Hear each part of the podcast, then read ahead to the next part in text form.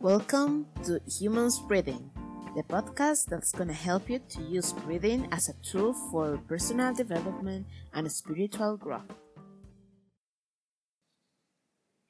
Has this happened to you that in our work we have a pending task, but we did it wrong, or we forgot a crucial step for its correct execution?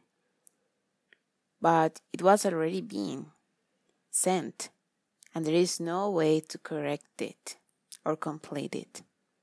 We face the anxiety of waiting for the confrontation with our boss. We ruminate that scene a thousand of times in our head, and every time that we repeat it, we find different ways of dealing with it. We are anguished, we feel afraid, and we be- and we start to live the worst possible scenario without it even happened. Our mood declines, we want to cry or hide or run. Our whole body is tense. We breathe faster than normal and everything starts to hurt. However, the worst is yet to come. We heard that our boss called us. We get goosebumps and we want to run away because we are in danger. We have a lump in our throat. We feel that the air doesn't reach our lungs and our hands are cold and we want to talk, but the voice is a threat that we hardly listen. However, in one way or another, we arrive to the boss office step by step, taking twice the time it takes to cross that corridor. We enter the office and if we had a tail, it will be between our legs and our ears, loud like a nagging puppy. Our boss receives us, and we don't perceive anger in his voice. At that moment, we feel that more air reach our lungs, and it feels as if a switch has been turned off. The boss uh, asked us to sit down. He offered us water, and another switch goes off.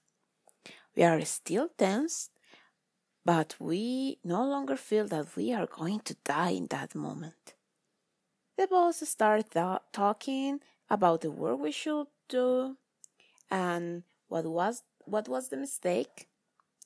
And with each minute, more switches are turned off.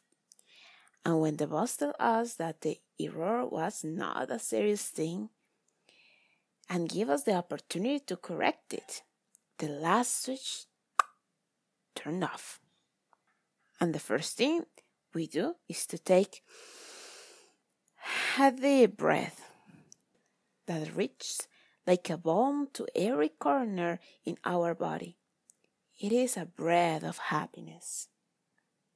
In our brain, fireworks of serotonin, endorphins, dopamine, etc. are fired. And rivers of happiness arrives in our body because we are safe. We want to leave the office jumping, dancing, and embracing the whole world.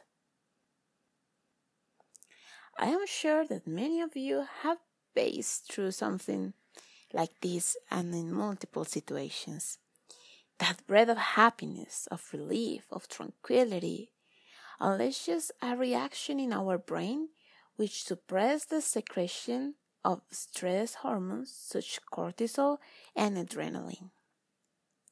These hormones were being released because our mind began to create an hypothetical situation where we believed that we were in danger. So we should protect ourselves in some way. These hormones are also called stress hormones. They send signals to all the organs in our body. It makes the muscles contract and prepare either to attack or to run. In order to do that, the veins are contract, redirecting the blood to the main muscles groups, like those of the legs. That's why the hands get cold and sweat. It also causes the brain to order the heart to beat faster in order to supply oxygenated blood for all that muscles that are in a defensive mode. However, when the heart does this, it forces the lungs to breathe faster too. And when we breathe fast for a long time, the brain is not getting the necessary amount of oxygen since there is a rebound effect where we are eliminating a lot of carbon dioxide. I'm going to make a clarification here. Carbon dioxide is a vasodilator that helps blood vessels to be open. When there is a little carbon dioxide, these vessels will be narrower, making it difficult for blood to pass through. With all these effects on the body, the brain becomes cloudy. We don't think clearly, and it becomes a vicious circle of terror, where thoughts lead us to the worst possible scenario. How do we slow this down? Well, the most effective way is changing our breathing pattern. Start taking deep breaths, breathe slowly, and breathe through your nose. With this, we'll be collecting carbon dioxide, which will help open the blood vessels and get more oxygenated blood to the brain, which will turn off the adrenal gland which is the responsible for releasing the stress hormones, and ignite the release of hormones of happiness.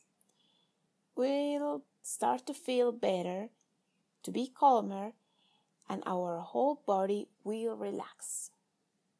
This is wonderful, don't you think? So, as cliche as it sounds, take a deep breath and count to 10. It really works.